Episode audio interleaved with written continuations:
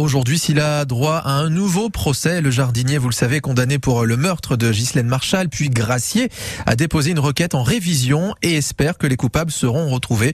Son avocate est notre invité. Bonjour, maître Noakovic. Merci de réserver aujourd'hui aux déclarations à France Bleu Azur. Et si la clé du mystère Radad avait été oubliée sur les étagères du palais de justice de Grasse pendant 20 ans?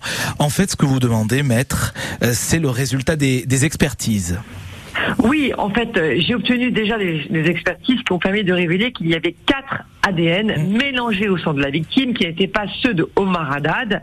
Et j'ai toujours indiqué qu'il était essentiel de savoir à qui ces ADN appartenaient, mmh. puisqu'il a toujours clamé son innocence. Et croyez-moi, ce n'est pas facile, c'est le vrai parcours du combattant.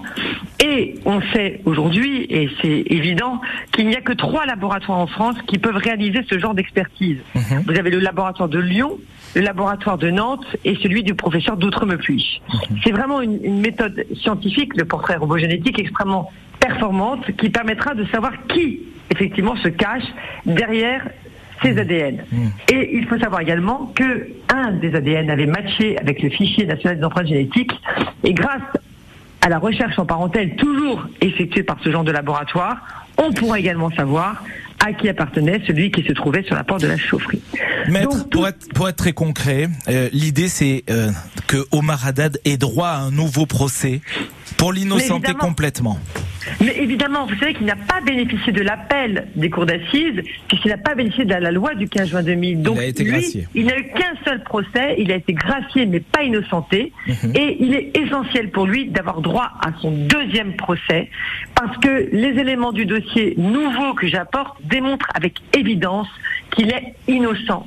Donc il n'est pas normal en France, et nous sommes tous concernés par cela, qu'il n'ait pas droit à son deuxième procès. Les éléments nouveaux que j'apporte, j'espère, vont sensibiliser la commission d'instruction de la mm. Cour de révision qui aujourd'hui va se prononcer.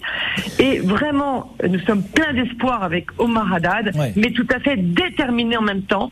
Quelle que soit la décision, j'irai jusqu'au bout pour le faire blanchir parce que cet homme est innocent. Euh, soyons clairs, maître Novakovic, ce serait un scandale judiciaire?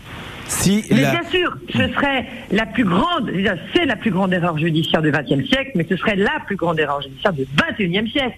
Ce serait inacceptable et je pense une fois de plus que nous sommes tous concernés par cela, car il n'est pas normal qu'en 2022, effectivement, euh, quelqu'un qui a des, qui apporte des éléments de preuve, des éléments nouveaux, ne puisse pas avoir droit à son deuxième procès et qu'on puisse pas enfin se pencher sur les éléments apportés et notamment cette enquête, vous vous rendez compte, qui n'a pas été portée à la connaissance de la défense entre 2002 et 2004.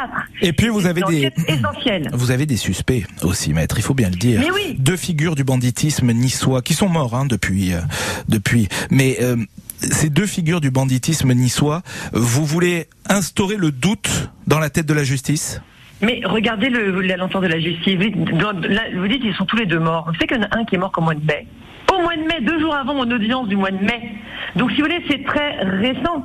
Or, depuis 2008, je me bats. Depuis 2008. Donc, euh, vous me dites que je, vais instaurer le doute, c'est pas ça.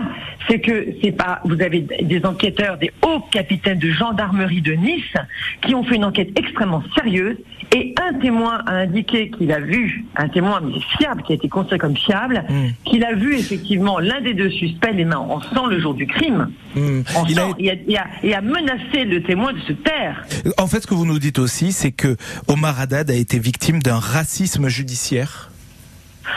On peut, je, alors, ça, ces propos appartiennent euh, effectivement euh, à Monsieur Jacques Toubon qui a lancé. Ou à Jacques Vergès aussi, hein, euh, le premier avocat, le premier avocat d'Omar Haddad. Mais de toute façon, il est évident que ce procès est en train de racisme au moment où ça s'est passé, à l'époque de la cour d'assises. Vous savez que moi, en tant qu'avocate de la révision, je n'ai pas le droit de parler du passé. Vous savez qu'on ne peut parler que des éléments nouveaux. Aujourd'hui, on ne peut pas évoquer le racisme, on ne peut qu'évoquer le fait euh, bien sûr, le racisme à l'époque, oui, oui, ce procès était mais vraiment infernal, insupportable. Aujourd'hui, euh, croyez-moi, euh, croyez-moi, je, n'aurais jamais accepté une seule seconde de tels propos dans le cadre d'une cour d'assises.